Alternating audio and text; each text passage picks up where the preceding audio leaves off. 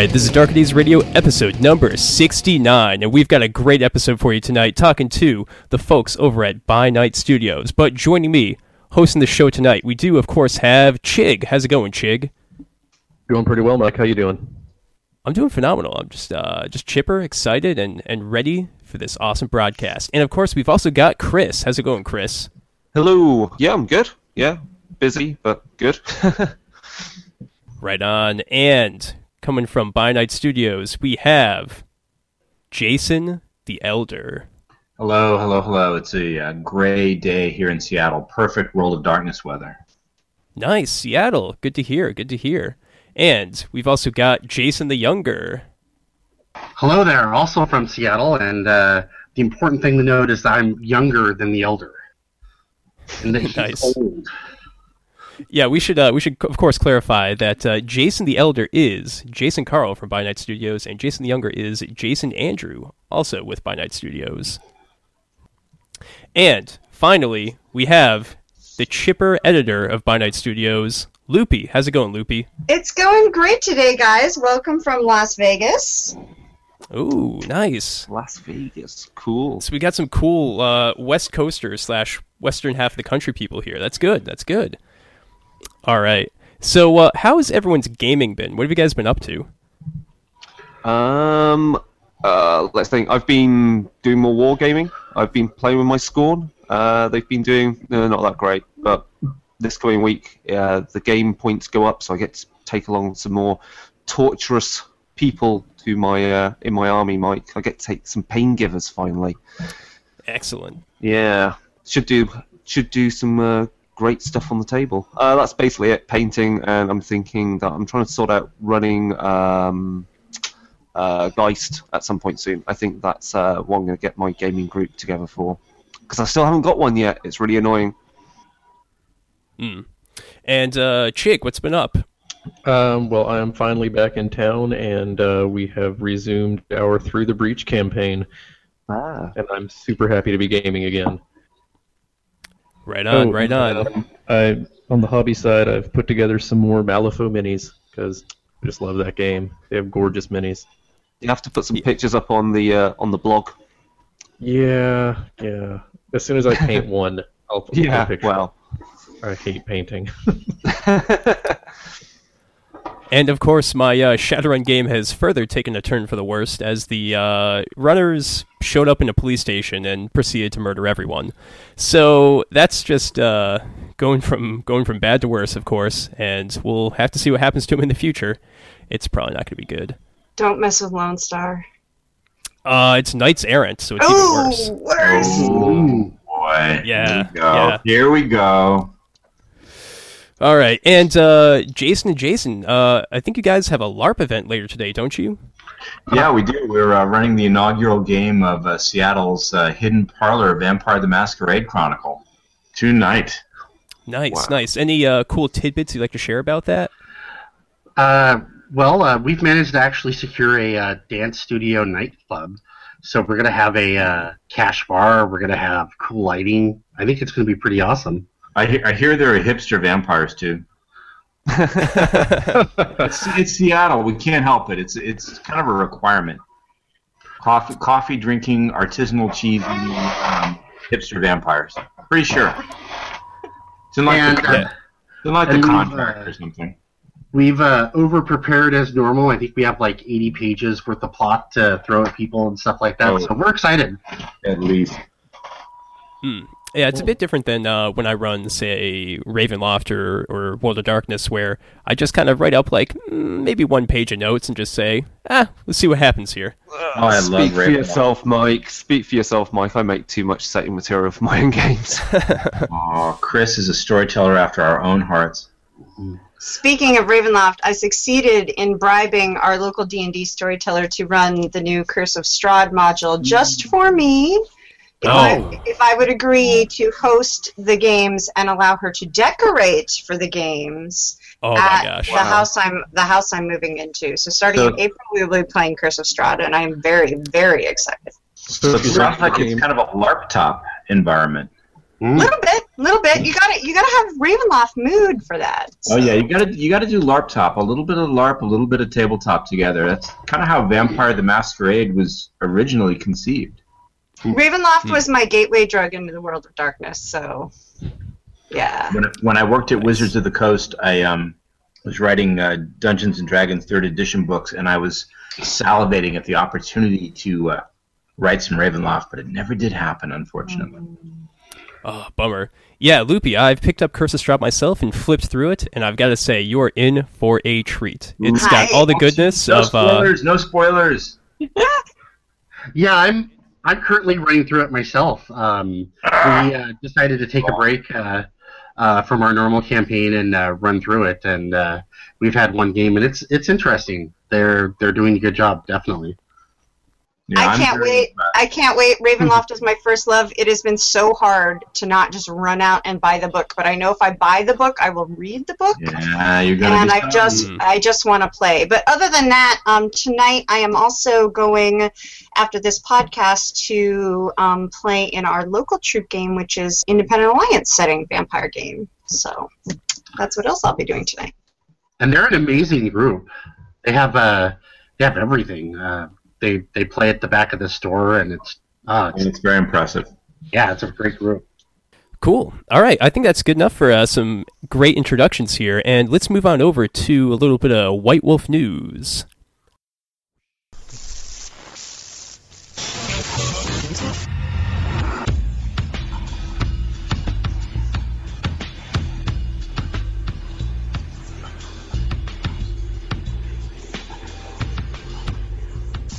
All right. So lots been going on with uh, White Wolf, and they've made some new announcements, including a new, I don't want to say global, but uh, a regional LARP event over in Europe called Berlin by Night, which is going to be taking place in 2017.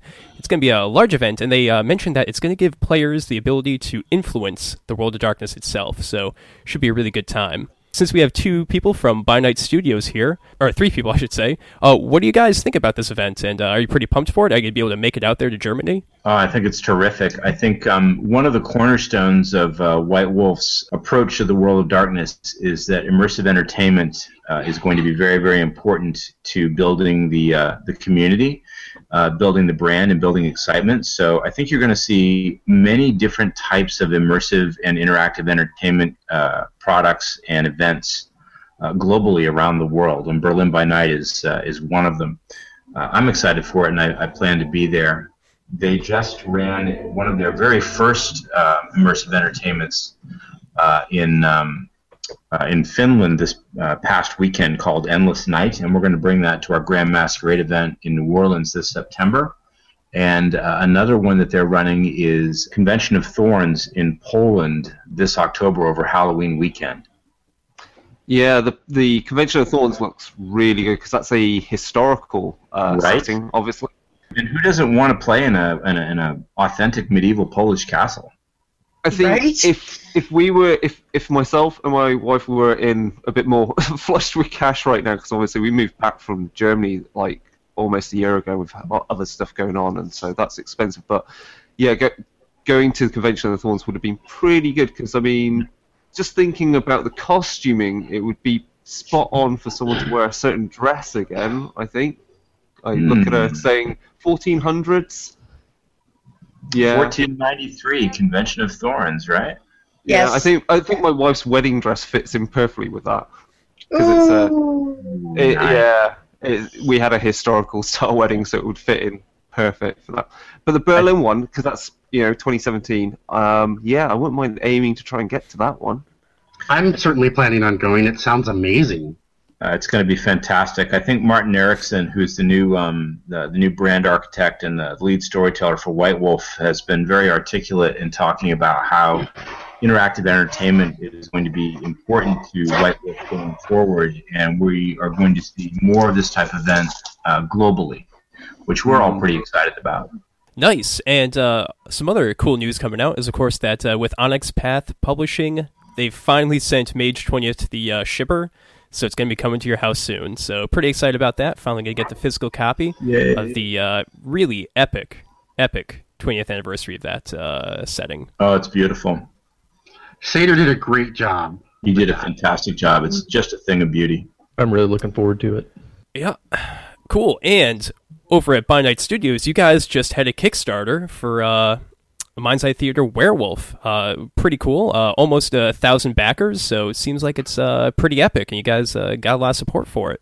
Thank you. We're pretty excited about that too. We're we're really excited, especially about some of the rewards we're bringing to the backers, including the customized uh, klaive, uh, Mind's Eye Theater LARP props, and the um, the tribe pins, which haven't been done before. Nice, nice. Yeah, we'll talk about uh, Mind's Eye Theater Werewolf a little bit uh, later on the show. Bring it. Yeah, absolutely. And uh, also, uh, we've had some cool stuff going on in the uh, the podosphere with regard to World of Darkness. Uh, great things happening with uh, the new Shadow Sworn Radio Hour. And also, Midnight Express just released an episode about Dark Alliance Vancouver, which I'm very excited to listen to because I'm probably going to have to research that book for a future show uh, coming up pretty soon. yet, Mike? Uh, I'm a couple episodes behind on, on Midnight Express, unfortunately.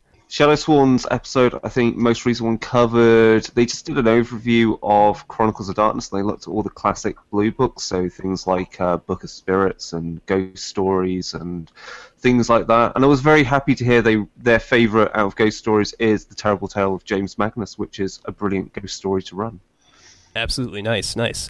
And uh, hey, uh, By Night Studios folks, you might want to check out Midnight Express sometime because Adrian Stagg over there is quite the LARPer and has a lot of experience with the uh, Camarilla down there in Australia. So Ooh, ooh, definitely some cool stuff there. I have a good friend who's also very uh, involved in LARPing in Australia too, so that does sound interesting. Yeah, definitely. And I think that's it for news, unless I missed anything. So let's move on to our main segment, an interview with By Night Studios. Dun da da da. That was that was one of those in, um, incidental sound effects, by the way. Oh no, we're leaving that one. Yeah. Awesome. Happy to help. We're here to help. So I guess I'll field the uh, the first question here. Um, so we have a lot of listeners that are very focused on the more tabletop aspects of the world of darkness. Yeah. So how does By Night Studios Mind's Eye Theater LARP actually work? Well, I think the important thing to remember first, uh, before we get into the actual working, which I think um, Jason the Younger and Loopy will probably be uh, best to address, is that live action role playing was conceived as part of the world of darkness almost from the very beginning, really from the very beginning. Um, Vampire the Masquerade First Edition addresses the topic in its pages, and uh, it's been part of the world of darkness um, ever since it hit the shelves. Uh, and that's because live action expressions of the game are very immediate and very powerful, and they can complement tabletop. There was a time when I think that uh, LARP and tabletop kind of merged together and kind of LARP top that Loopy was talking about earlier. And that's still pretty common around a lot of tables to see players stand up, act out scenes, wear a piece of costume or jewelry, or in some ways help immerse themselves into character because it's those immersive stories that we all love, whether you're a tabletopper or a LARPer or a video gamer, uh, that we all love about the world of darkness. Uh, and that history um, of live action runs deep and uh, far back to the very roots of the game, to Mark Rein-Hagen's original vision. But today, how does it work? Uh, I think my colleagues should answer that. Yeah, I mean, at its very at its very basic, um, the real difference is that you are going to walk around and embody your character, and that most of the focus on the game is going to be driven from players interacting with one another, as opposed to having the storyteller really crafting a significant amount of the plot and the story. The players um, have the onus for coming up with a lot of the motivations of their characters, their own goals, and then um, having conflicts or alliances with other players to either succeed in those goals or prevent other players from achieving their goals. Um, storytellers will introduce plot to give you a framework. Um, for those goals, but for the most part, the storyteller ratio to player ratio is very low. and the focus is really on your story and kind of the immersion of your story in the environment so very often there's also a lot of focus on what you can do to make that immersion better. So there will be set dressing, there will be costuming, um, and very often you'll see that players will try to minimize the mechanics of the game so that they can have a continuance of the role play as much as possible. So for example, um, while some players will carry their game books with them, most players prefer not to. They'll either leave the game books at the storyteller table or they'll, they'll just access their PDFs on their phones as discreetly as possible. Uh, and the mechanics of our game is played very simply with rock, paper, scissors so that nobody has to carry dice with them or cards with them, for example, so that you can resolve um, mechanics challenges as simply and quickly as possible to get back to that immersive story that everybody's seeking. Um, to kind of dovetail to what uh, Loopy was saying, um, the big difference is the narrative perspective. So, for an example, uh, if you're in a tabletop game, you're usually with five people or so, and you're either working with the team or you're working together somehow, and the story follows you. Uh, in a LARP, the story is about everyone interacting with everyone else. And the uh, common example I usually give is actually Star Wars. Uh, the very beginning of Star Wars is the classic tabletop game. You have the, the hero, you have a couple of people that are associated with the hero, they start going on a quest, and then they end up in Mos Eisley. And that's a weird place where there's a good couple dozen characters, everyone has their own agenda, Han Solo's trying to pay off the, the loan shark. There's a bounty hunter. There's cranky guys that don't like to be messed with at the bar. Everyone has their own story, their own agenda. And that is a LARP, where everyone has their own particular story, and you're interacting with everyone's story, and you're building one big, epic story. Um, and you might be the guy that chops off a guy's arm um, with a lightsaber. You might be the bounty hunter that gets it. You might get to be Han Solo. It's it's a it's an exciting uh, adventure, and you don't know what's going to happen. And that's the uh, the real thrill of LARP. You never know how the game's going to go. You never know how the story's going to go because there's 20, 40, maybe even 200 people all pushing the plot ball, and it may go in places you never imagined. Sounds pretty great. Cool. Um, so, could, could we talk a little bit about, uh, I guess, just to continue with this basic primer about uh, what Mind's Eye Theater is? How about the, the resolution mechanics? Like, how do those work uh, quite simply? Um, well, we kind of it, it, it, for folks who are familiar with uh, World of Darkness tabletop, um, you'll see the bones of it there. But we've stripped it down and we've simplified it to make resolution uh, fast and easy, and to give you fewer things to track, so that you can do it for example, without having to carry around a lot of like, you know, blood beads or whatever to help you manage your blood pool or, you know, um, to figure out, you know, how many, uh, you know, how your pools are going up and down or to ha- have to manage a lot of uh, dice for mechanics. So um, a very simple challenge may go like this. Um, I am trying to use a social power against Jason the Younger. Um, so I say, Jason the Younger, I am going to attempt to use a social power, say a, a common World of Darkness power that everybody um, familiar with the games um, might know, Dread Gaze. Jason, I am going to Dread Gaze you to try to chase you away from this room. How I dare you? Say, I know. I simply say, Jason, I am Dread Gazing you. So rude. I know, it's very rude of me. Um, I'm going to chase you from this room, Gur Arg. I announce that I am doing so, um, and then we will play a game of rock, paper, scissors. Uh, if I win, there is no comparison needed. I simply win. If I lose, there is no comparison needed. I simply lose. If we tie, then we will compare uh, the test pools on our character sheets traits, uh, which in this case would be my social attribute, which is just simply one number, my social attribute, uh, versus my uh, related skill. So my social attribute plus my related skill, that's a fixed number. Um, unless I've spent XP to change those things, it's going to be one number that rarely changes, so it's very easy for me to remember.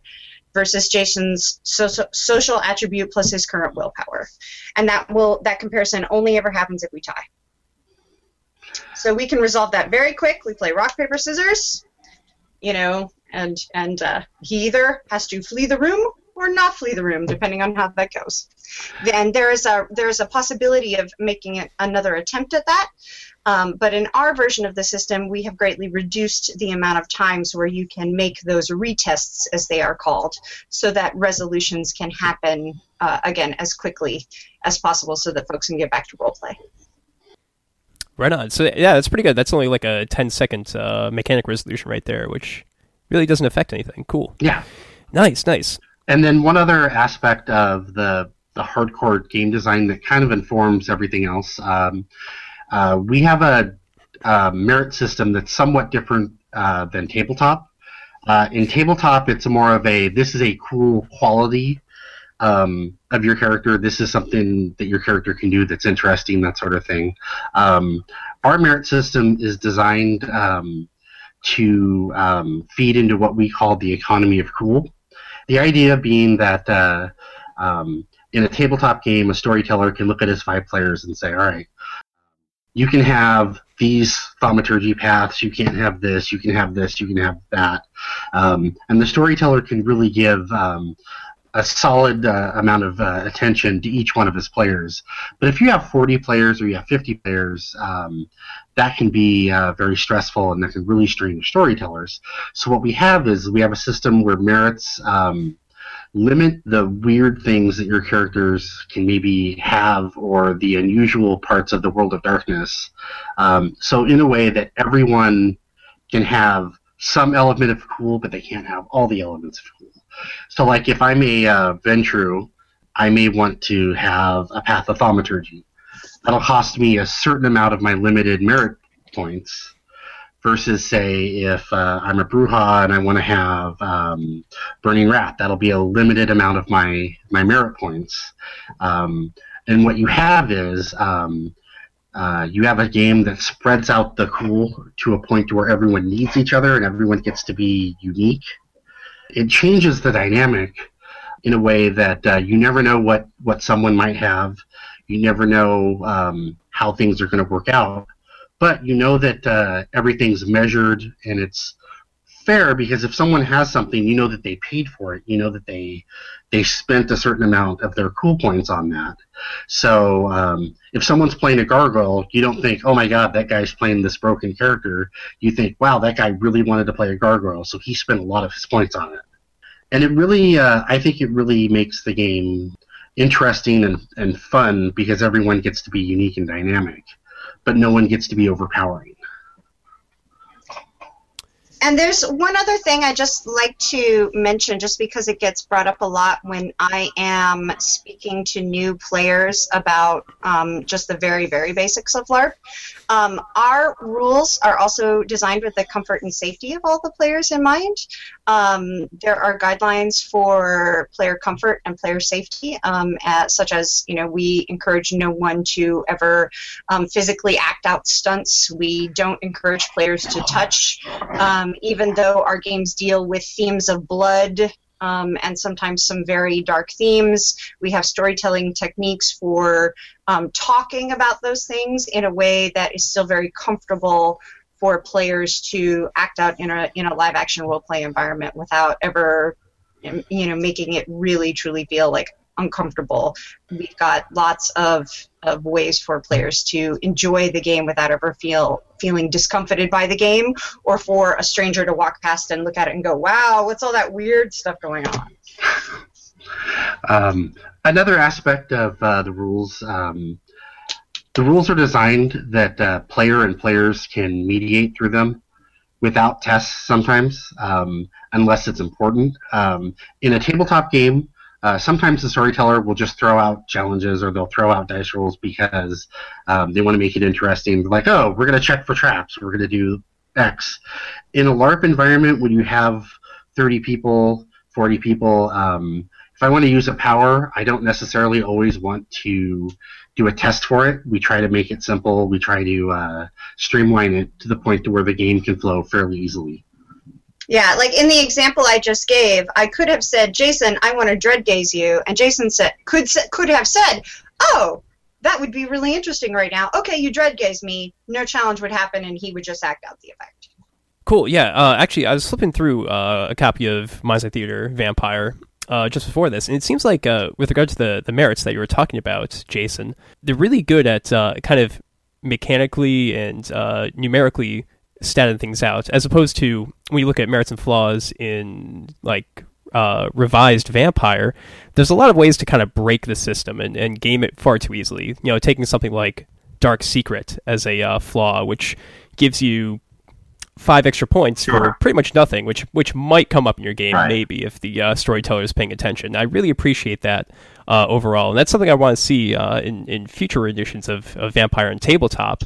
Uh, is kind of going in that similar direction, I definitely appreciate that. Well, Mike, you might be surprised to know that some of our um, some of Mind's Eye Theater players actually have adapted Mind's Eye Theater, our version of it, to tabletop and are using it as uh, their tabletop engine in exactly the way that you're describing. Nice. Yeah, that sounds like a really uh, cool and very fast paced way to just kind of uh, continue the game. So that's good. I like that.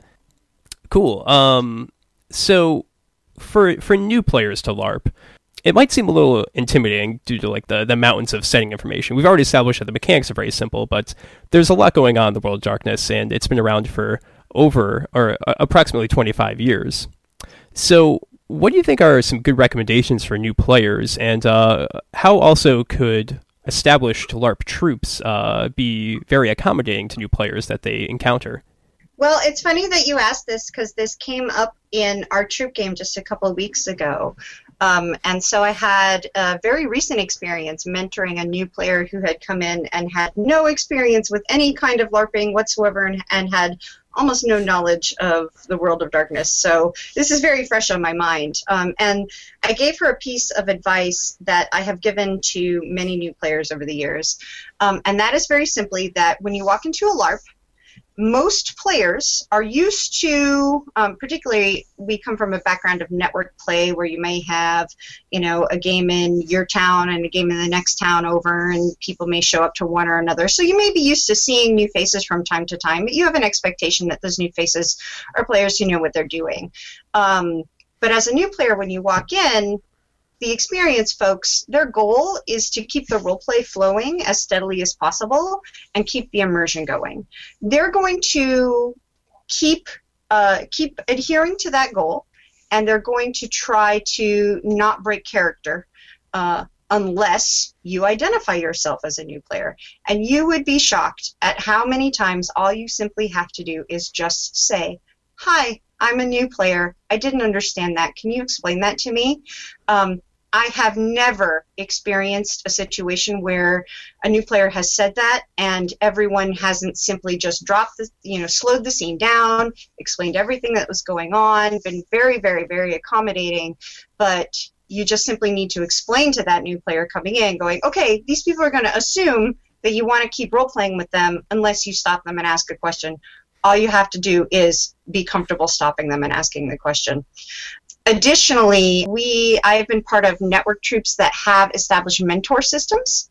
Uh, where you have people who have mentored new players over and over again who are um, familiar with the questions that they ask. Um, in particular, I was part of a group called uh, the One World by Night Girls, who was uh, specifically um, seeking to make the game more comfortable for female players. So they would set new female players up with an established female player uh, who could walk them through the game and the mechanics and uh, teach them um, not just the game but also culture of a particular network.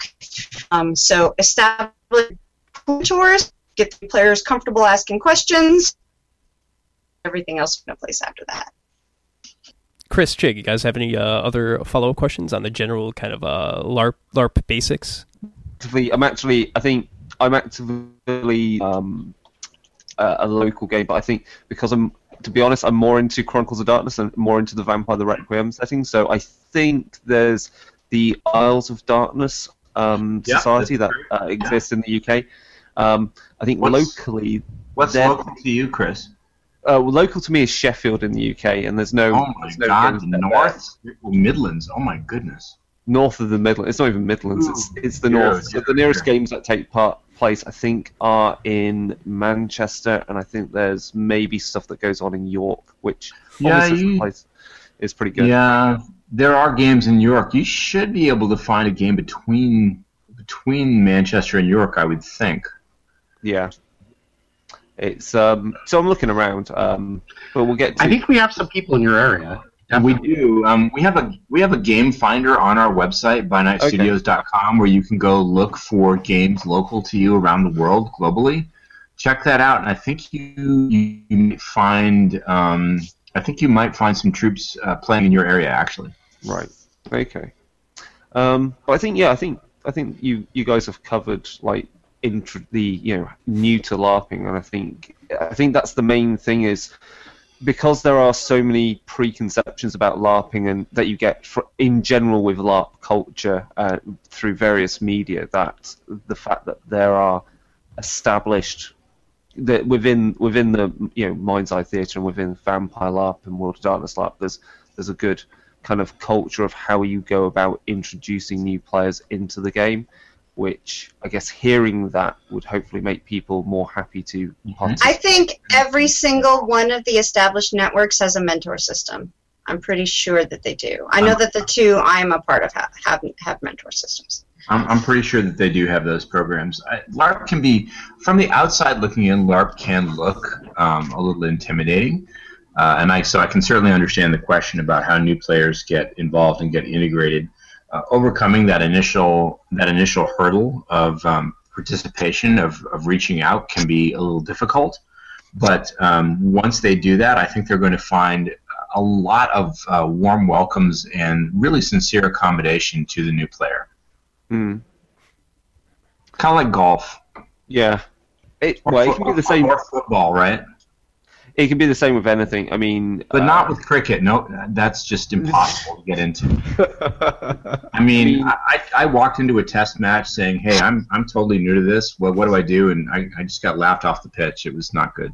the the same thing happens with for me you know right now with wargaming like the the Warmachine hordes tournament community it's such a, a tightly designed game and the environment it can be kind of off-putting and uh, to want to participate in tournaments but actually it's meant to be quite a good uh, environment. My problem is i've been involved in running tournaments back ages ago when i was working for games workshop and it's just you know, you, you kind of have to just grin and bear dealing with certain players that participate in these things, and um, it's just knowing that that isn't the norm, and you sometimes it's it's just you know don't get put off even if your first experience is maybe not the best as well. Maybe you know you just need Oh, abs- absolutely. I think, um, and I think it's fair to say that LARP is um, a broad spectrum hobby.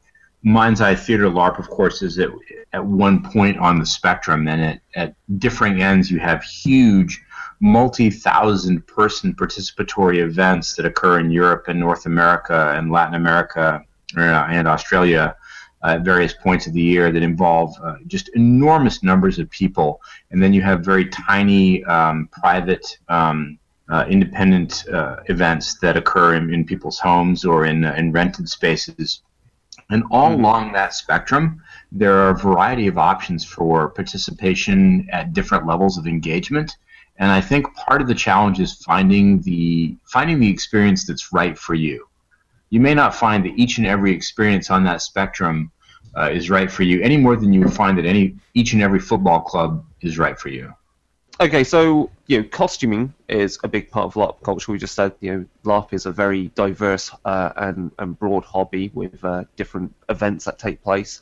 So with with what you've seen over the years with uh, with Vampire the Mas- well Vampire the Masquerade LARP and and its associated game lines and those LARP games, how have you seen costume evolve and how have that how's that drawn from uh, how I guess subcultures have evolved over the last 25 odd years.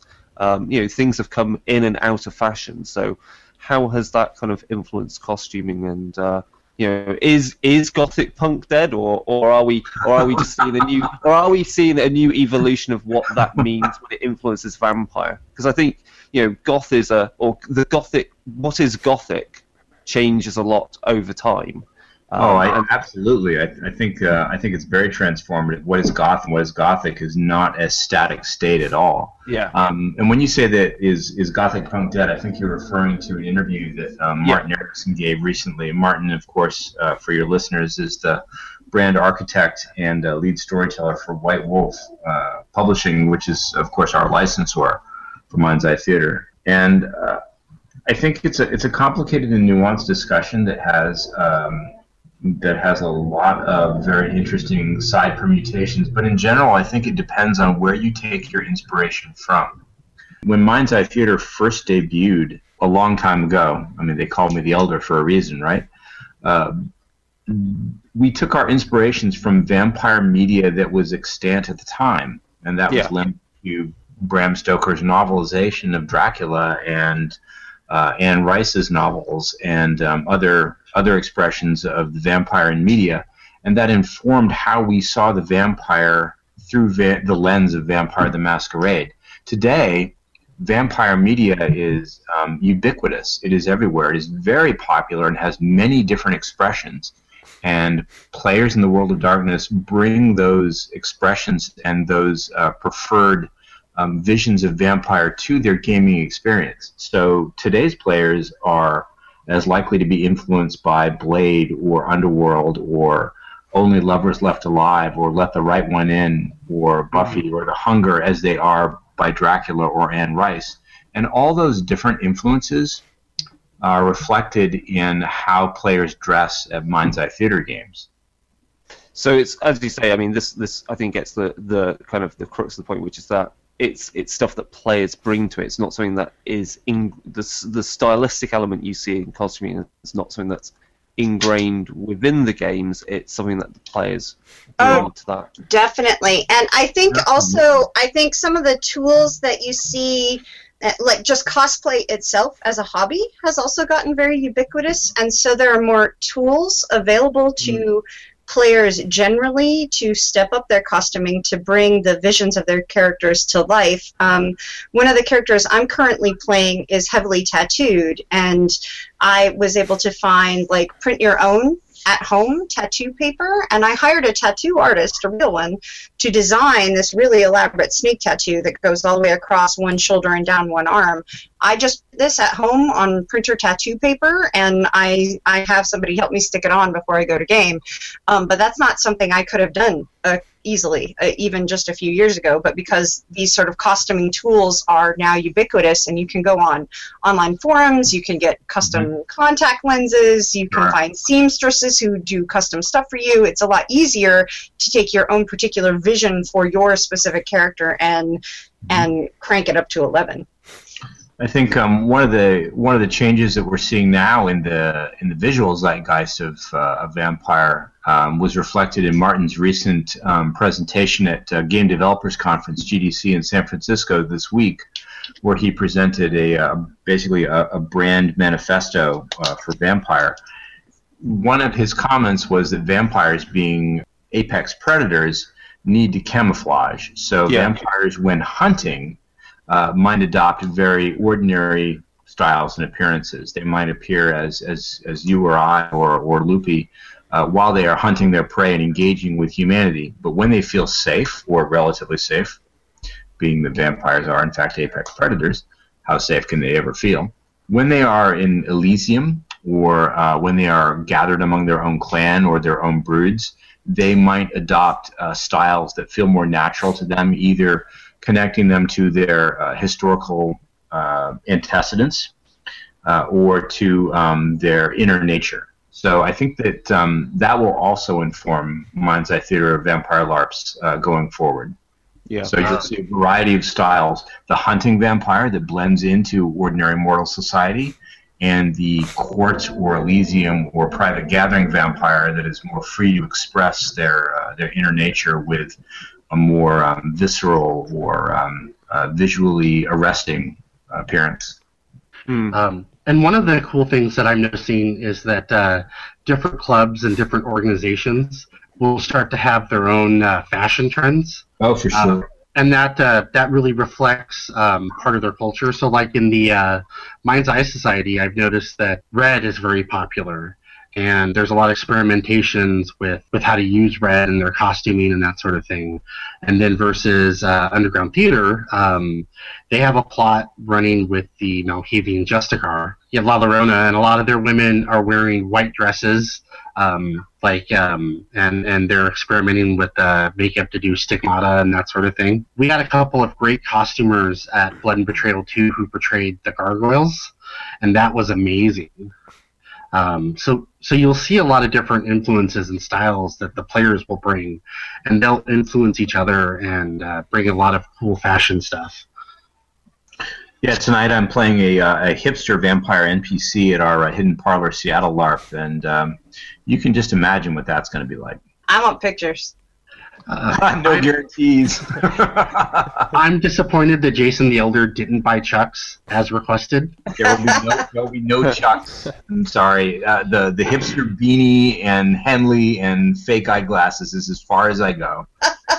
I thought with the um, the costuming on the costuming and stylistically, um, the end of line event that they held in Finland, I think really showed uh, what Martin means about trying to tap into what is the current modern subcultures because it did just look like Exactly. a modern rave Sure. with with with just certain, with a few things that kind of picked it out as being maybe there's a few anachronisms with the Mhm. characters that are there um, and I think for me personally like when I think about what the world of darkness is and how that would influences at least at the tabletop how I try and portray it, it is the difference between um, being human the UK TV series and being human the US remake. One is one is a kind of a squeaky clean well not I wouldn't say it's a bit too it's a bit too it's a bit too uh, glossy in its presentation. And the other one is look the main character who's a vampire is working at the local chippy. And what's he wear when he goes out? He's just wearing like you know fingerless gloves and a and it's not even a leather jacket. It's just Sure. it's just a, a ratty old jacket. And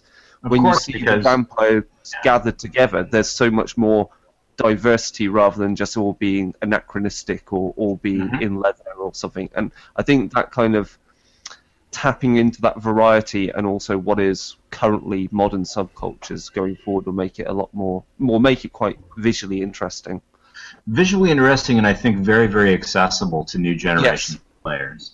I, think- that there it is much, much easier to um, ac- access uh, Vampire the Masquerade if you think about it as vampires that live among us Yeah. and are protected by a carefully policed masquerade rather than vampires who have altered the world to shape it to their personal preferences. cool Well, we thought so. Nice. All right, cool. So why don't we move the discussion more over to because we've been talking about vampire a lot, uh, kind of focusing in on the Mind's Eye Theater vampire uh, products that you guys have been putting out. Because really, you know, we haven't talked about it too much here on the show, but Mind's Eye Theater Vampire kind of kind of shocked the world of uh, World of Darkness fandom uh, in that, as opposed to V20, which sort of held the meta plot back and kind of distilled the, a lot of the essence of what Vampire the Masquerade was, you guys at By Night Studios decided to take the storyline forward, uh, kind of continue the meta plot in your own way. Now, of course, uh, all the Year of the Reckoning events occurred, Yes. uh, but Gehenna kind of didn't. Not really. Um, you know, two, 2004 was maybe just kind of like a bad hair day for vampires in, in some ways. Well, there were really good reasons why we did that because, of course, LARP and tabletop are different expression of the of the same uh, of the same thing of the same uh, intellectual property. Uh, to put it in, in its most basic terms, they're very different ways to look at the same thing that we all love. Another way to look at it, when you're building a LARP, it helps if all the players know that, uh, okay, this is the sandbox I'm playing in. Here's the areas in which I should go explore. Here's the places I should uh, try to take my character, that sort of thing. And so it was really important for us to kind of give players and storytellers the tools to build their own cool stories. Um, and so, um, like you mentioned, um, we made sure that everything that happened before still happened, still counted for people. That was very important to us. Um, we streamlined a couple of dates in order to uh, make sure that people didn't argue over, oh, but that happened in 1911. No, that happened in 1912. Because sometimes uh, things, you know, um, when you have like a hundred different splat books, sometimes dates drift a little bit. Um, but uh, we made sure that all the way up to 2004 things remained relatively static and, and streamlined. And then what we did is we said, what would make the best sort of LARP game? What would make the best sort of experience for players? What are the best building blocks for um, for Chronicles to move their way forward. And then we looked at all the different media. Uh, we took inspiration from uh, the card game. We took uh, uh inspiration from Bloodlines. Um, um, and in fact, if you uh, if you pay close attention, you'll uh, you'll discover why Gehenna didn't happen in our storyline, um, and it has to do with bloodlines and a certain sarcophagus. Has to do with um, the Masquerade's bloodlines and that wretched Prince Lacroix. I don't know. Mm, how dare he? And and what we what we tried to do is um, um, uh, give players and storytellers tools to look at vampire in a new way. Uh, we created a new proto sect, the the Infinite Alliance. We shifted things around, um, and the point of it was to allow people to look at vampire in a different way and maybe play things a little bit fresher. And it seems to have worked so far. Yeah, absolutely. And uh, this is kind of leading into the the next question. But one of the cool storylines that you guys had was, I believe, at your last uh, Blood and Betrayal, right. there was a, a, huge event uh, or, or plot going on where the I think it was the followers of Set and the Giovanni were starting to uh, make their own kind of political block in a lot of ways. Oh, Loopy, I blame you for this. Uh, you can totally blame me, me and my my my dirty setites. Um, yeah, you're absolutely uh, you're absolutely right. The Independent Alliance, which starts as the Giovanni and the Setites in our in our continuity, um, were the hosts of Blood and Betrayal 2 at Las Vegas, and we wanted to allow our players the opportunity to um, directly, significantly, and immediately affect our continuity. Whatever happened at that game would become canon. And the players took that responsibility very, very seriously. Oh, they were so um, awesome. Um, towards the end, they were shaking because they didn't want to. They didn't want to screw things up for everyone else in the future. They were, they were very, they were very into the moment. Um, no, they were very yeah. respectful, but um, they really ran with it. It was an unexpected event. We we really thought when we set this scenario up, uh, what we did was we said that the Independent Alliance would admit one clan and one clan only among three candidates: the Lasombra, the Carpathians, uh, or the um, True Brujah. And we really thought that at the end of the evening, one of those clans would be admitted to the Independent Alliance, and that did not happen. No clan was admitted. They all stayed out. It was it was a really uh, emotional, powerful moment for all the players. The players were so invested in their choice winning that they didn't want anyone else to succeed, and so they the the characters uh, got deadlocked, and it was an amazing scene. That sounds very powerful, and I don't know how to follow it up. Um, uh, the Independent Alliance did decide to declare itself a sect at mm, the end of that excellent. event. Yeah, we blame and the Setites and the Giovanni are definitely full of piss and vinegar right now, thinking very highly of themselves and their position of the wor- in the world. And uh, I think we're gonna we're gonna see what the rest of the world thinks about that in the future. yeah, maybe maybe in New Orleans in September, say. Yeah, yeah. and incidentally, we have a uh, a written uh, epilogue for the game that's up on our uh, blog. Um, if you're interested in some of the back details of that before uh, Blood Betrayal 2 comes out. Nice. It's always been funny to me that these two clans kind of got together since, for, for people that aren't as familiar with Vampire the Masquerade, uh, one of the key plots of the of the Giovanni is that they want to bring this, uh, basically combine the spirit of the dead world with the living. Sure and the Setites also want to just resurrect their dead god. So right. it's just a, it's just kind of goofy that they're both uh, teamed up, but they have these similar but also very different uh, overarching plots to their to their politics. I guess that depends on whether or not you believe in the concept of the unreliable narrator, mm. which is a, an underlying foundation of, uh, of the World of Darkness uh, from day one, and whether or not you believe anybody knows these things outside those clans. Oh, certainly not. But I, as a real person, read way too many clan books. So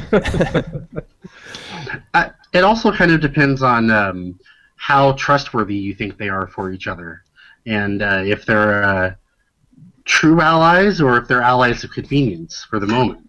Yeah, because there have never been any uh, political coalitions in which the uh, two parties involved were completely trustworthy. Oh, that's true. Never, ever. Nice, nice. And uh, of course, uh, you've had a couple of these blood and betrayal events. The uh, first one was very focused on the uh, the Camarilla. The second one had a lot about that uh, independent alliance that we mentioned, and some great stuff for the Anarch players as well. So, uh, should we expect that uh, Blood and Betrayal Three will be more Sabbat centric? Ooh, good question. I I don't know that we're quite ready to uh, to reveal what the plot's going to be, but uh, Jason, do you wanna do you wanna share the title of Blood and Betrayal Three? Yeah, we can. Uh, I think that we can offer uh, Darker Days uh, an exclusive here. Uh, we we are entitling the Blood and Betrayal Three experience Cirque Noir, the Dark Circus. It's set in New Orleans, and New Orleans has a very particular history in Vampire the Masquerade, and that's probably all the hints that we should be giving at this time. Nice. Seems reasonable. I like it. I like it.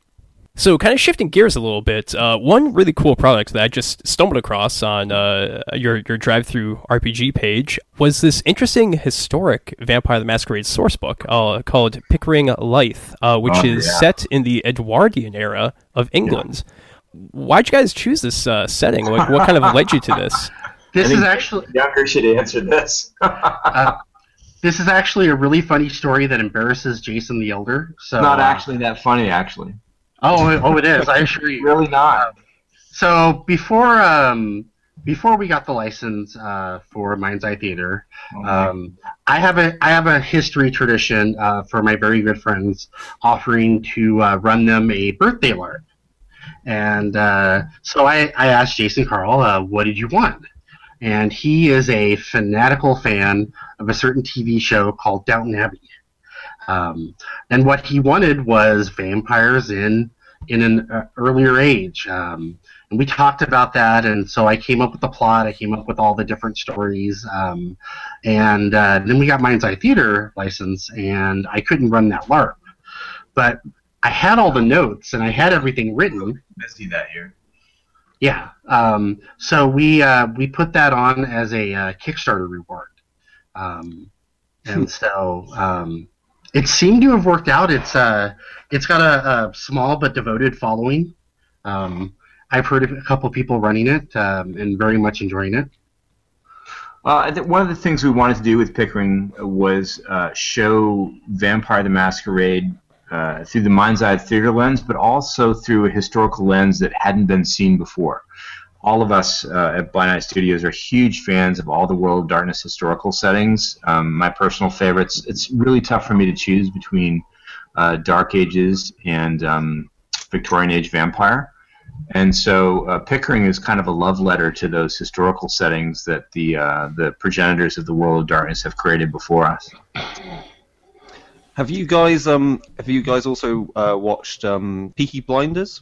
So oh, that's it's one Yeah, of my Peaky Blinders is great. shows. yeah. I was thinking, yeah, that's certainly. I can imagine a bunch of anarchs, you know, with their Right? caps going around with uh, Yeah. straight razors. Perfect. O- Only with the Nick Cave music playing in the background continuously, though. I would, you know, I'd be interested in how difficult it would be to hire out. It must be really difficult, but there's a um, so in in that in in Birmingham in the Midlands there are a few um, working museums. So they're literally uh, Victorian Edwardian towns with a forge and everything else. It's like a proper Ooh. living Are they, museum. um, are they part of the National Trust? Um, oh, I can't remember exactly. Uh, uh, we went. Our they our my school, my high school. Um, every for when you're like when you first get into high school, the the lowest year you, you go on a trip there and you you know you get dressed up and so you actually have a you're basically there so that other vi- visitors can see what a, a Victorian um, school would be like. So you get a Victorian style lesson and uh, obviously corporal punishment. So uh, it's a really good place. So um, I guess you've also watched. Um, there's a BBC series where they do the different farm periods. There's Victorian farm and uh, I've seen it. I think it's I think yeah. it's wonderful. so the one they do, which is Victorian, um, uh, chem- uh, Victorian pharmacist. So that is the uh, working museum that I'm talking about. So It's uh, it's a really great place. So what I'm You put it hearing is, a LARP, yeah. So I guess Chris is running a LARP there. I He's would awesome. not be the person to ask about running a Victorian LARP. I think my wife mostly knows a lot more about Victorian, uh, uh, what Victorian lifestyle was like. She's kind of into that kind of thing. Oh, this is even better, Darker Days listeners. You heard it here first. Chris's wife is running a Victorian age. Wait, this is a great day. It would be it would be an interesting thing to uh, get a, get set up I'll- invo- I'll involved. Also, I mean, I would say there's certain, um, personally speaking, I think there's certain, uh, mostly certain hotels in Manchester which would be also suitable for for a Ooh, so Victorian themed uh, uh, vampire or or mage or something like that. You're I mean, going to make me perfect. swoon. You're going to make me swoon with jealousy. Oh, we have we have achieved swoonage. This is, this is also a great day. Cool. Um, so could you guys offer up maybe like uh, one realization of vampire in LARP form that really just kind of sold it uh, for you? You know, a, a great experience that uh, you know would really impress the listeners. oh um, man, I've been doing this for 20 years. Wow, what a great question. um, Blood and Betrayal, the first one at the Queen Mary, in that grand ballroom where Bela Lugosi played Dracula on stage. That was pretty awesome. I, I have to say that's not. I mean, some people think that that's just by Night Studio solidarity, but quite honestly, that's one of the best experiences I've ever had in my whole life, and I didn't even get to play that game. I was storytelling that game and just watching everybody lined up at the door. They were so eager to play that game. They had brought some of the best costuming I had ever seen. They walked into the door from minute one ready to show off and do their and milk every minute out of this experience and they absolutely did it was like i just it was enrapturing just to be in that room and watch them And Yeah. it was a real. Oh, sorry. Go ahead. It was a really humbling experience, I thought, because Mind's Eye Theater, well, really, By Night Studios, is our love letter to the world of darkness. And it was a really humbling experience to see uh, players so enthused for an experience like that. Um, it really reminded us reminded us of why we do this uh, every day, because it is a labor of love every day for us.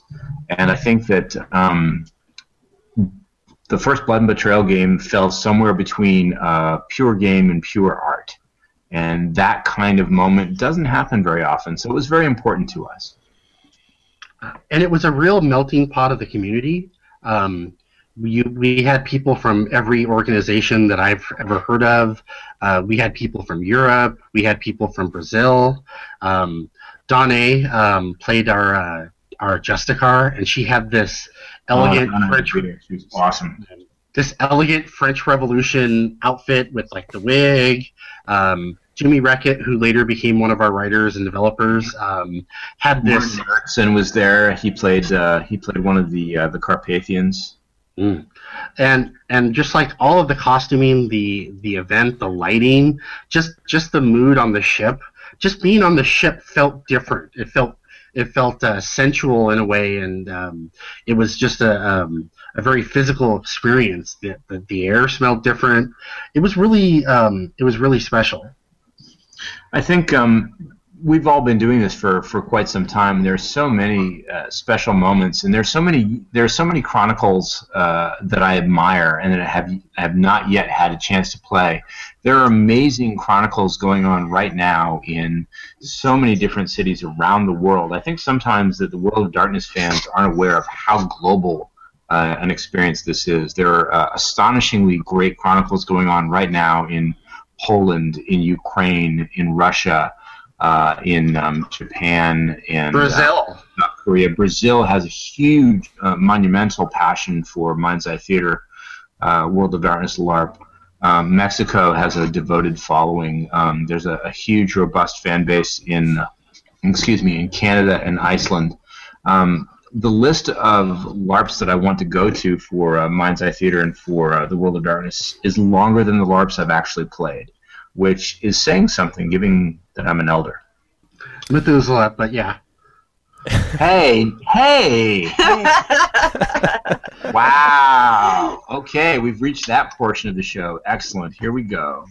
And with that, let's kind of switch gears a little bit and talk about Mind's Eye Theater Werewolf. Just came out, and it's it's a bit of a different beast. You know, you have the same basic mechanics, but uh, the setting of Werewolf is is oh, quite beast, different. That was good. I saw what you did there. That was good.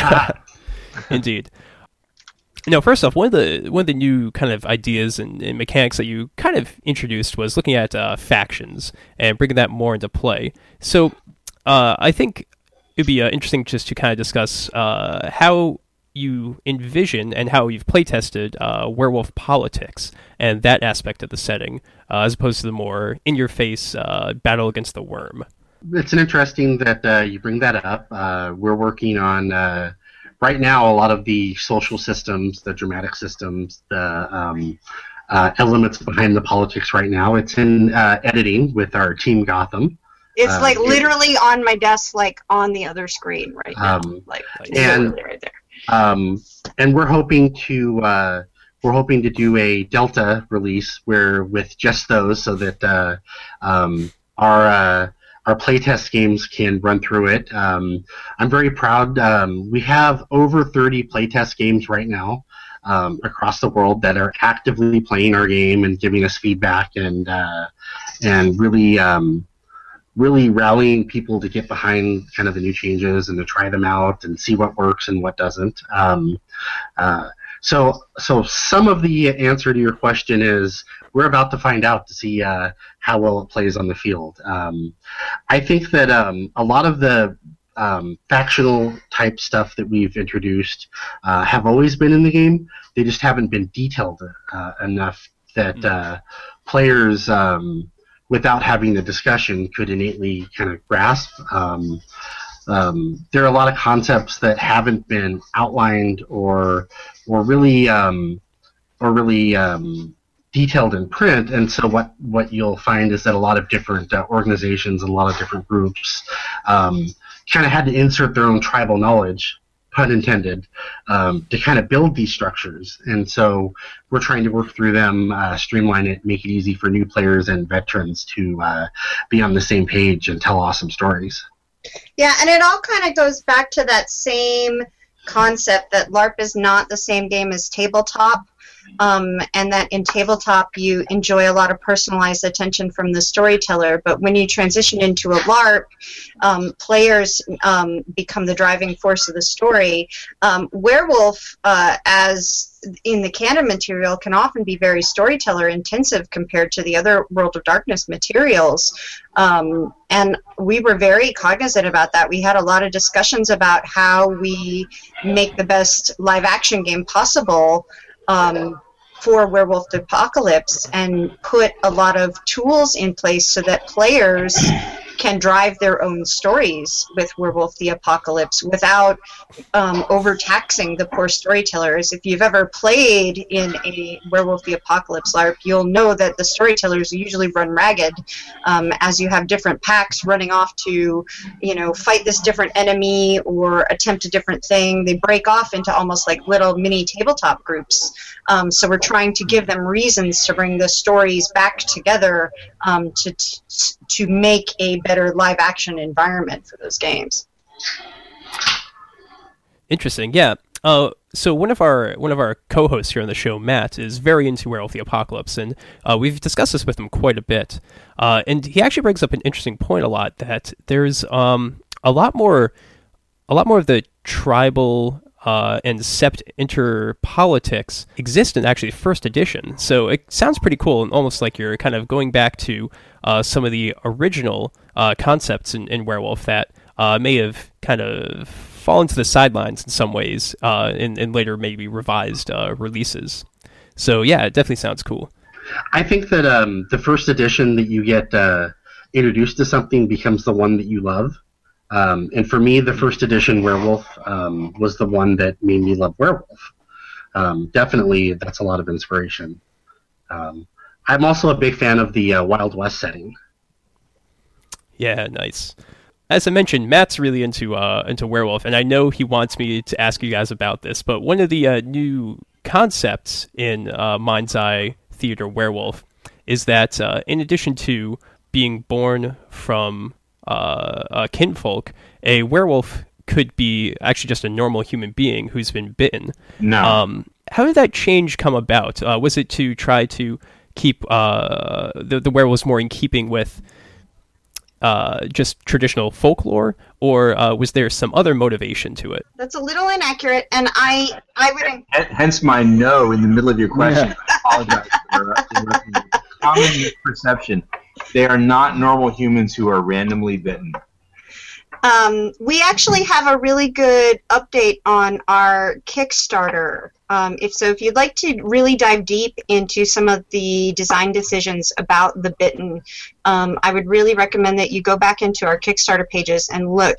Um, but the Bitten are are people who are lost cubs or kinfolk. Uh, who, for some reason, never expressed into their first change. Um, and the bite is a way of essentially allowing um, in a live action environment players to have uh, to go through um, their first change essentially just as an older concept. So i you know loopy i just had my 40th birthday but let's say i'm a new player and i'm walking into a werewolf game for the first time um, and i would like to go through an experience similar to what a player might do as a ghoul in a vampire LARP. Like, come in as a ghoul, learn a little bit about the game and the culture, then pick my clan, get embraced, and then take my story from there. Except in Werewolf, there isn't a really good equivalent of this, unless I want to play a character that's significantly younger than I am as a person in real life. Um, but when you have to physically embody this character in front of a group of 15, 50, 200 people, that can be very uncomfortable to do. So one of our design de- design decisions was to try to find a way to make new player concepts accessible to a wider range of actual new players. Um, but it is not just normal humans. Um, not anyone can be bitten, and it is not successful um, in every circumstance. So I would definitely encourage you to go look at our design blog on it because it will walk you through a lot of the details on how that is going to play out in the materials, and uh, hopefully you'll get to get a chance to read it in the Delta release when we when we do put that out as well. So one of the uh, um, um, plots that were in, uh, speaking of, of Werewolf First Edition, uh, they had that idea of lost cubs, and the idea that uh, uh, there were um, some some potential werewolves that were having trouble making that first change, um, and we've kind of expanded upon that particular story. Especially considering the uh, the events that happened in modern times, that sort of thing. Um, so it really has a foundation from the very beginning of Werewolf, um, and and uh, I I'm hopeful that the uh, that when uh, the hardcore see it, they'll remember that first edition love uh, that I have, and they'll remember some of those uh, great stories, um, and they'll get to play that out. So yeah, no, that works definitely uh, very well with the setting and makes perfect sense in a uh, in a LARP environment. So definitely cool. Now, in addition to that, in Werewolf, uh, we of course have unlike unlike Vampire, there's these other worlds that you can rather easily travel to. You know, the Umbra and its uh, various realms.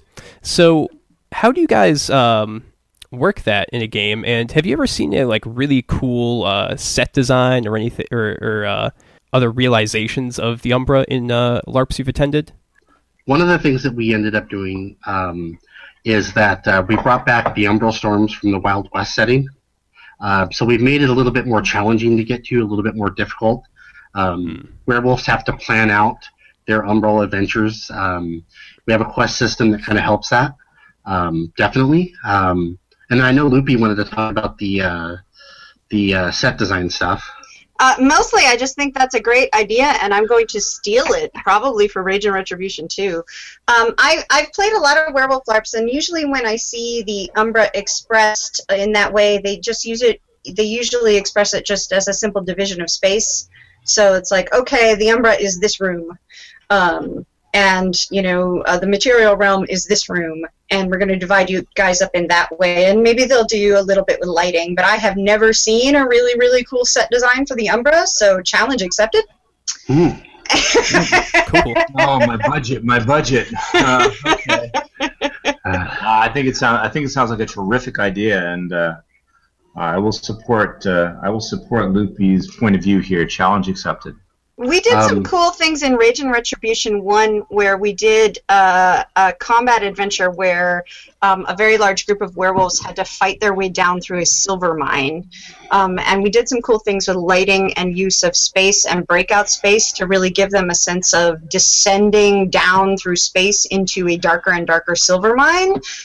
I have some ideas I want to steal from that, and your question about set dressing has given me some ideas too about the Umbra. So I think I'm rubbing my hands together and I'm, I'm putting together some ideas that I'm going to submit to the Jasons uh, for for uh, Rage of Red 2. um, and, one of the, Nice. and one of the cool things that um, one of the new systems we've developed is uh, the quest system. Um, so let's say, for an example, I'm the storyteller, and I have 50 people um, at my game, but you five guys want to go explore a certain underworld. I can uh, generate a um, collaborative quest for you guys. I can say, okay, you need a Theurge, you need someone with this skill, you need someone with this gift, you need someone with this background. Go, and you guys go play Easter egg style, um, trying to collect all those people, all those things, and then you guys tell a collaborative story. And you guys come back, and we work out the details, um, and then you have a cool adventure story that you get to share with people. Um, and we're hoping that'll streamline kind of the uh, the hero's journey, personal narrative aspects of it, so that players can still do those things while still functioning um, as a LARP and as a community of LARPers. Nice. I like it. So, Jason and Loopy, what was a werewolf LARP experience that really sold you on it? You know, similar to what we asked with Vampire. What was like a just a, a cool time that uh, you think would really impress our listeners? Oh my goodness, Rage and Retribution one was pretty amazing. Like I said, we had all these different breakout spaces, and the, uh, there was a moment, um, and in fact, this moment occurred at both iterations of Rage and Retribution one because we ran it twice, uh, where we gave the players a choice. They had to choose between two factions of spirits. Um, the spirits absolutely refused to work together, right? So they had to choose either a Wyld faction or a Weaver faction of spirits and they didn't have much time to make the choice. So they were they were on a timer. This was time sensitive. They had to go off to battle. They had to pick a faction, and oh my goodness, I have never seen the passion and the rage of werewolf brought to the fore like these players brought it in that moment. And it, it, it was so cool at this event. At, particularly at, at the one in las vegas players divided across the room and i saw them challenging each other screaming at each other physically like puffing themselves up and, and getting ready to threaten like one another. I saw i saw a pack breakup over this decision because uh, they, they disagreed with their pack alpha's decision over which spirit faction to choose. And it was so very different from vampire in that way um, because of the the passionate nature of the players in that moment. It was, it, it was very striking to me. If you give people, um, players in particular, if you give them uh, social systems and ways of making choices that reveal their character, they will take the ball and they will absolutely run with it. Um, and that was a really good moment, uh, definitely. Um, for me, um, um, uh, we had a game uh, with Mind's Eye Society in a place called Ravenna Park, and uh, it was in a ravine, very uh, heavily wooded area. And uh, what the storyteller Michael Dyer did was he split us up into two groups. We had about two groups of like 25 or so, and the first 25 had to run through this gauntlet while everyone else played all the bad um, Black Spiral dancers from Mori, all the other you know um, monsters, and we had to get all the way to the end. And uh, like half of us died, and it was it was a it was a pretty brutal scene. And then we were like, all right, switch characters, and then all of us from the first run got to play the monsters uh, for the for the second run, and it was a really good. Um, really good immersive, uh, like adrenaline pumping machine of, oh my god, I just need to get down that hill. I need to get down that hill. Um, it was a really good um, moment that really made me love Werewolf. moving on, uh, kind of talking about the uh, the future of By Night Studios in a lot of ways. I know Jason just had to step off to talk to White Wolf, but uh, maybe you guys can uh, help us out with some of this a little bit. So, Jason the Elder, does By Night Studios have the rights uh, from White Wolf Publishing to pursue Chronicles of Darkness LARP books? That's a great question. Um, I think I think your listeners will be uh, very familiar with the Chronicles of Darkness and the recent developments uh, uh, that affected that property when White Wolf acquired the World of Darkness. Um, there's a lot to admire in Chronicles of Darkness. I am a big fan of many elements of Requiem, Vampire the Requiem, uh, and many of the other uh, properties in Chronicles of Darkness. Our understanding White Wolf's position is that Chronicles of Darkness is a tabletop expression of the game uh, or of the intellectual property, and that's its best expression. So, if there is ever a Mind's Eye Theater or LARP expression of the Chronicles of Darkness, that would be for White Wolf Publishing to decide. Uh, I think that um, they have a, a really difficult um, they have a really difficult set of decisions to make as they uh, create the the uh, brand platform for World of Darkness, and uh, what they decide going forward to for Chronicles of Darkness is probably something that you should probably ask Martin and Tobias. Hmm. Did that help at all? Absolutely, yeah. Uh, we'll we'll be sure to uh, ask them in the future. I think I think you should invite them on the show. Yeah, sure, definitely. I've, I've, I've, just, I've just come back from a phone conference with Tobias, who's the CEO of, uh, of White Wolf, and he's a super awesome guy. He's at South by Southwest uh, this weekend, uh, talking about the world of darkness to uh, a variety of uh, people down there in, uh, in Austin, Texas, USA. he's a, a great business developer, World of Darkness enthusiast, a fan of the properties. And I think that um, uh, if fans have input on what they want to see with the Chronicles of Darkness, that's where they should direct their input. All right, sure thing. And uh, we sure to uh, to put a link in the show notes to uh, contact White Wolf Publishing yeah, themselves. Yeah. Of course, along with um, a, a lot of uh, we, been talking about a lot of the classic or one World of Darkness books here. Uh, so, do you guys have future plans for maybe a little Mage the Ascension Wraith the Oblivion or uh, Changeling the Dreaming in Mind's Eye Theater? Again, um, we can't really um, we can't really uh, say what we want to do for our next project and what's been proposed, that sort of thing. But um, we do like our fans to tell us what they want. Um, in fact, actually, uh, last Kickstarter, um, after we finished uh, Vamp- the Vampire the Masquerade Kickstarter, we did a poll um, which heavily drove our decisions. We'd love to hear from our fan community about what they want next. Um, we're very collaborative with our fans in that way. So if your listeners have any opinions, tell us. And you can uh, tell us at uh, info at bynightstudios.com.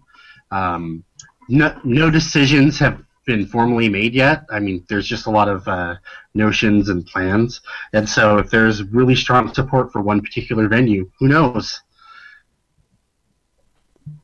Right on, right on. Cool. Um, so one big thing you guys have coming up is, of course, the Grand Masquerade. So I know uh, I think guys just got back from doing a little location scouting and taking some look at, at stuff. Um, would you guys have any uh, any cool plans that you want to like hint to, get some people excited about? Um, you know, the, basically the floor is yours. Just kind of uh, tantalize us. Well, I know we we teased you earlier with the title of the vampire side of things. Um, we might want to talk about the werewolf side of, of things a little bit. Jason, um, you wanna you wanna tell them what we're kicking around for Rage and Retribution too? Uh, certainly. Um, there's been a lot of interest in um, the um, modern events that led to uh, the new setting for Mind's Eye Theater Werewolf. Um, and uh, what we're uh, planning on doing is running a scenario that involves the kickoff of the Age of Apocalypse. Um, so all that cool moments that people are like, "What happened? What happened?" Uh, you'll get to live through it. You'll get to suffer through it, just like uh, the werewolves uh, in the story. So we're very excited about that. And then again, for Blood and Betrayal 3, it's going to be a little bit uh, different of an experience. Um, we're going with the Dark Circus uh, motif. And uh, those of you who are um, who are very invested into the New Orleans setting and have know some of the history there, you'll probably get very excited by that. I I'm mean, looking ev- every. Blood and Betrayal game that we have done to date, um, I spend a huge chunk of time just researching the history of the cities we're in. Um, in both cases, I I just cuddled up with a lot of the history of the city, and I try to um, really play off of our locations as inspirations for our plot. Um, Rage and Retribution One um, features is, is almost my personal love letter to my hometown of Las Vegas. Uh, it, it features a lot of Las Vegas history that doesn't involve the strip at all. Um, so that's going to be my plan for tackling um, New Orleans as well. And so, like for Blood and Betrayal, um, we had a lot of characters that were focused from uh, Las Vegas. Uh, we had Prince Strauss. Um, we had uh, a number of different uh, um, fun characters that had popped up into certain video games, for example. When we were in Um, Los Angeles, yeah. Yeah, and- we're in Los Angeles. Bloodlines was in Los Angeles. Oh, hey, Jeanette. Yep, nice. Yeah. and for and for Blood and Betrayal 2, that was where the Independent Alliance got its start. Um, and we, we played heavily into that, and uh, we dropped a lot of hints about future continuity at that game. And so, who knows what we'll uh, what we'll do for Blood and Betrayal 3 and Rage and Retribution? You. Sweet, I like it. All right, so so we have a question here uh, from from our one of our co-hosts, Pete, and he was asking if you guys had any plans for a mobile phone app. So I know you guys can't comment on anything, so I'm going to change the wording of this and say, hey, Loopy and uh, and Jason, wouldn't it be awesome if we had some mobile phone apps to help us in gaming uh, at at LARP events? Do you think that'd be pretty cool? Yes, it would be pretty cool. In fact, our local troupe game has developed um, its own Oh, and I know that there are players out there who um, also like have hackneyed up their own mobile tools to make LARPing a little easier for them. Um, you know, the the advent of mobile um, access has actually, I think, changed LARPing a little bit. It's even given me some storyteller ideas. Uh, I want to do things like um, set up like fake Twitter accounts and do Mm. like influence, Nice. like like like so. You know, you always have those moments where the storyteller comes in and says, "Oh, there is a news media alert," and everyone on their phones gets Yeah. a news media alert that a plane has crashed. Right? Well, wouldn't it be super cool if I could just set up a fake Twitter account for the game, and on the fake Twitter account for the game, I just put up a, a I preload a news media alert that's going to happen at 10:30, and I, as a storyteller, I can do that before the game. and It just happens. Um, So- you know, that's the sort of thing that I have considered. I was going to say it sounds like very much like you know like triggered events then that you have like ready. Like imagine going back to the whole how you do the the setting up of of an environment and a space to make it seem more like you know it's the Umbra or, or so so forth. Then again, you can mostly if there was a way to have the app like trigger certain uh, certain s- sort of sound effect which somehow to a, to werewolf players is like you know represents uh, another way they obviously werewolves being able to smell better and hear better than humans. Maybe that's something to look into is how you can use sound to tie into things that they uh, detect. Maybe. Hmm I love it. Yeah, definitely. It's definitely a, cool idea to uh, to bring into games and, and use. Uh, a good tool. So finally, uh, I was just kind of curious how By Night Studios currently interacts with all the different uh, World of Darkness LARP communities. You know, there's quite a few. You've got um, you know One World by Night, for example, amongst others, and uh, a lot of global uh, LARPs going on all over the world. So yeah, how do you guys uh, interact with them? Discuss things with them? Just a little, just a little curious. And if you want to give any shout outs, that's cool too. That's so easy because because we're part of them. we came Yeah. up we came up through them. we're, we're members of all of them, so um, interacting with them is very natural for us. Um, I joined One World by Night in 1998. I still have a character in One World by Night. Uh, I am also very heavily involved in our local Independent Alliance LARP troupe, Desert of Shadows. Um, I just ran a, uh reunion game for my uh, university LARP troupe. Um, so, you know, I, I, I play all the time. Um, I, like I I have been a member of this community for so long that extracting myself from it would feel weird. Uh, for me, um, I started up in uh, Mind's Eye Society uh, years and years ago. Um, I'm a member of uh, Underground Theater. I'm a member of the Hidden Parlor. Uh, we're running a game for Hidden Parlor tonight. Um, I I'm a member of Obi Wan. Um, I'm a member of uh, the Gru Nation. in May, I'm going to their big um, camp event that's called Winseg. Um, and I'm, I'm sure I totally butchered the the the pronunciation of that, which is uh, um, and that's supposed to be a huge uh, camp out fun event uh, um, extravaganza over a weekend in uh, Wisconsin. So I'm very excited about that. Um, like every person on my team and staff is a is a larper um, that have been in multiple organizations. Um, uh, we have representatives uh, on our think tank from every big club um, that that we can access that uh, you know give us opinions and stuff like that. We're very much uh, a believer that uh, um, we have to be part of the community in order to write for the community. Chig, Chris, you guys got any uh, final questions for our guests here? I have nothing more to ask. Chig is silent. He's off somewhere. it's a good thing we didn't devolve into LARP war stories because that's very much a part of the LARP community. You know, everybody hmm. goes to have dinner after after LARP c- concludes, to just sort of uh, shed the energy of the game and share war stories, and sometimes that goes till six in the morning. So. mm-hmm. I did not realize I had my uh, microphone muted there. Sorry, I was going to ask. Um, uh, so Chris, uh, over in the UK, has a local LARPing events near him. Apparently, um, I I did check the uh, map on your site, and uh, the nearest LARP to me apparently shut down in 2014. The next nearest is six hours away. Um, yeah, it's horrible.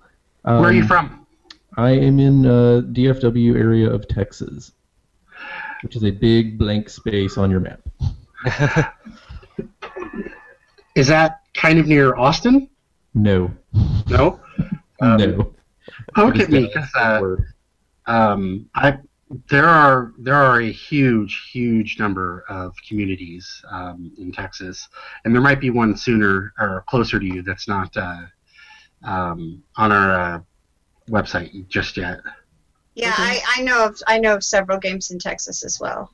Yeah, but several games in Texas is like saying, "Oh, there's a couple of games in France." It's not I a know. small area. So. I know, I know, so, but it is a big community. It is a big community. So yeah, definitely get a hold of us offline. We'll see if there there are ones um, not listed on our website that that we can help you find, or maybe well, my, through my some of the other community more, groups. My, my question was more of a general one. Um, how do you suggest to a new player uh, who doesn't have an, a game in their area? What do you suggest they do to start a game in their area? Oh, uh, well, um, should they be so inclined? A, a lot of times um, there'll be game stores or there'll be um, um there'll be college community games um, like groups or that sort of thing. Um, I recommend Meetup. that's how we recruited a bunch of people for our Hidden Parlor game. doing a Facebook group. And if you if you set the settings just right, people that are interested in that sort of thing will will find you.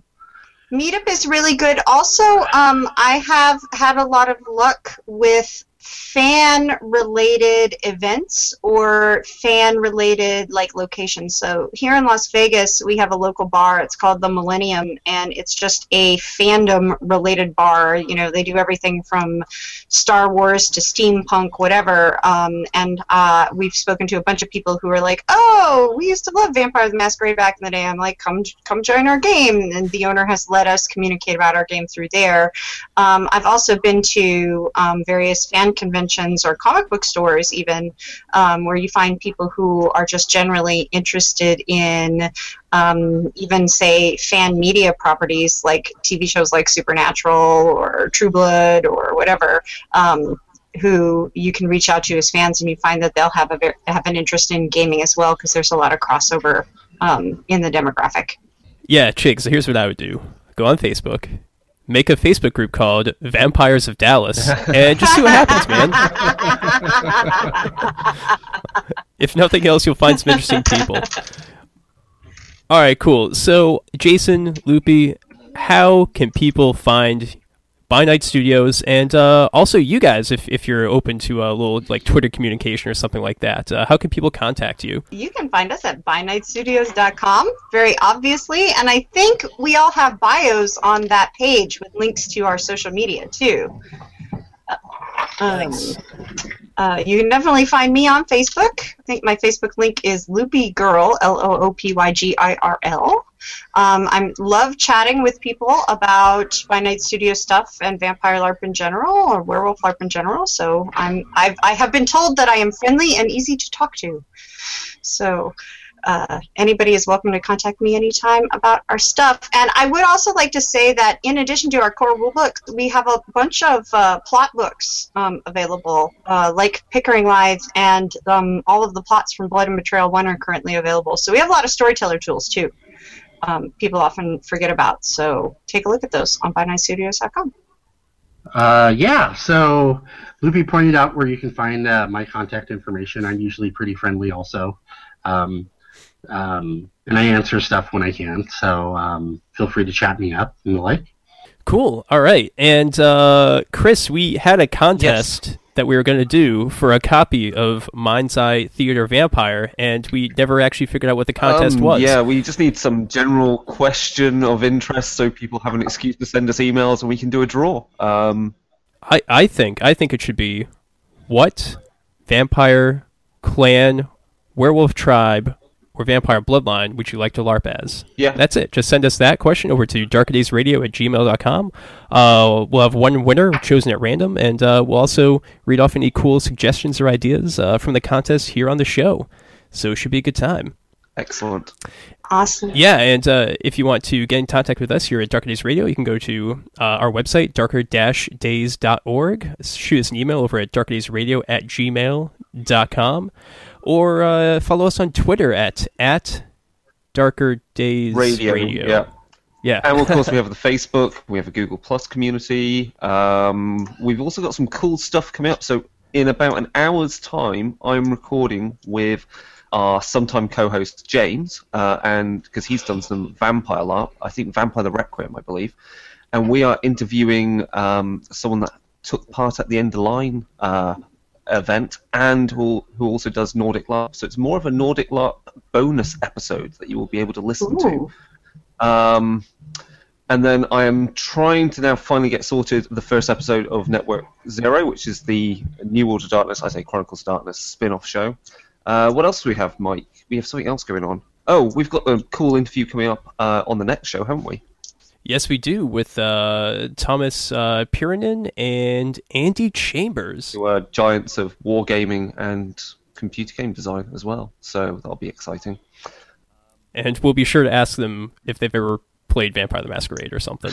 well, yeah, yeah. I'm sure they. Uh, I'm sure they have. Definitely. I'm sure they have some connection to the world of if darkness. you ever saw the pictures of, of Andy Chambers in classic white in classic issues of White Dwarf, you definitely say he's played vampire.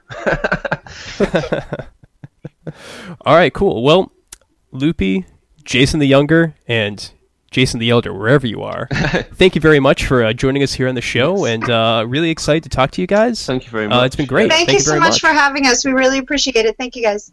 Yes, thank you very much for hosting us. Um, it was fun. Great. Excellent. Very much. Yeah. And yeah, with that, uh, everyone, have a good night.